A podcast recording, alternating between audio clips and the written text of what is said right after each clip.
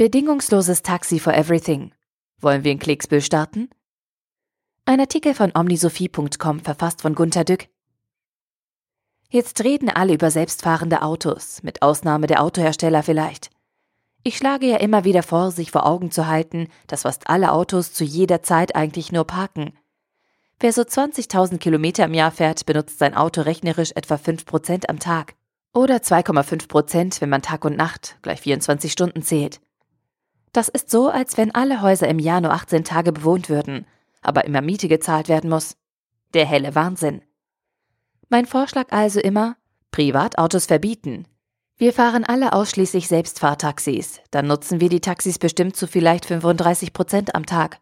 Und so brauchen wir nach Adam Riese nur ein Siebtel der Autos von heute, also circa 15 Prozent. Natürlich kann die Automobilindustrie dann so ziemlich einklappen und schafft es deshalb kaum noch, die Dieselstrafen abzuzahlen. Aber wir haben endlich denselben unschätzbaren Luxus der Multimilliardäre und der Politiker. Wir haben einen Chauffeur.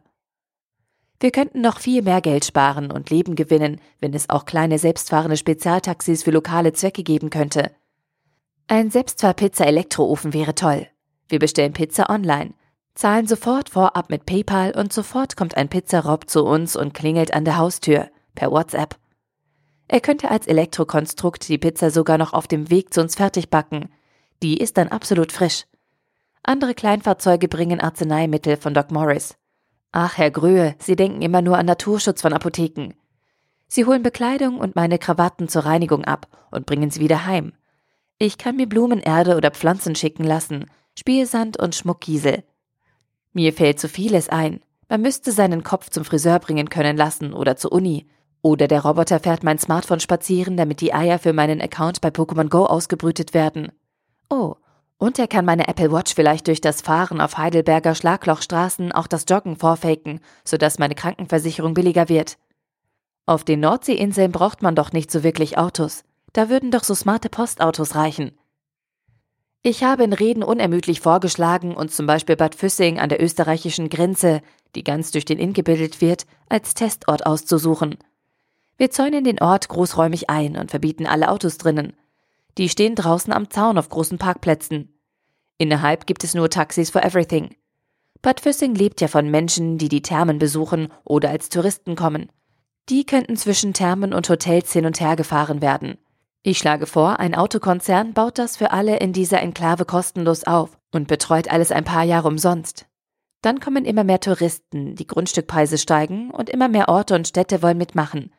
Der Vorteil eines lokalen Versuches wäre, dass man lernen kann, was gut funktioniert und was nicht, welche Gesetze geändert werden müssen und wie viel Internet man braucht, um alles zu steuern. Die Pizzarobs müssen ja klingeln können und Bargeldroboter müssen sich gegen das Einfangen wehren. Da fällt mir ein, dass in unserem Waldhilsbach gerade die Sparkasse und die Volksbank gleichzeitig schließen. Kartell? Verbotene Absprache? Alte Menschen kommen nun nicht mal mehr an Bargeld, wenn sie auf einem Dorf wohnen. Zurück. Alle diese Punkte würden in Bad Füssing geklärt.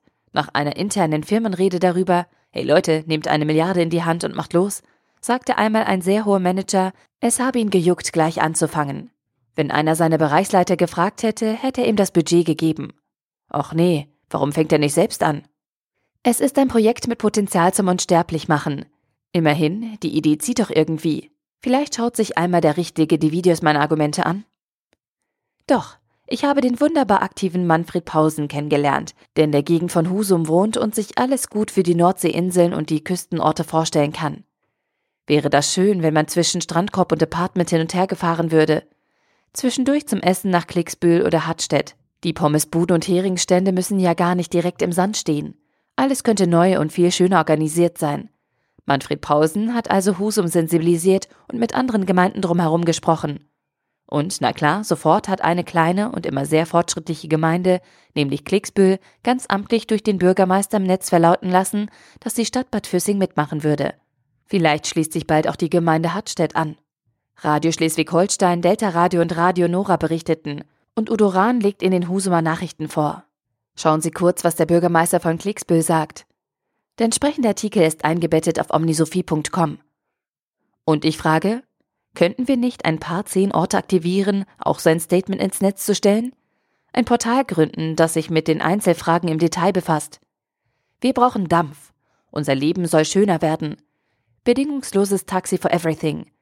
Gehen Sie in Ihre Gemeinde. Los. Lachen Sie über den Minister Dobrindt, der laut dem verlinkten Artikel glatte 80 Millionen bis 2020 für einen vollständigen Umbau unseres Landes ins Auge fasst. Für 80 Millionen bekommt man ein paar Studien mit der Ausarbeitung von Handlungsoptionen, die im breiten Diskurs mit der Öffentlichkeit ein Gefühl dafür geben können, was die jeweils bevorstehenden Wahlen gewinnt und sie Hofer nicht böse auf Dobrindt macht. Raus, raus. Ihr Gunter Dück. Der Artikel wurde gesprochen von Priya, Vorleserin bei Narando.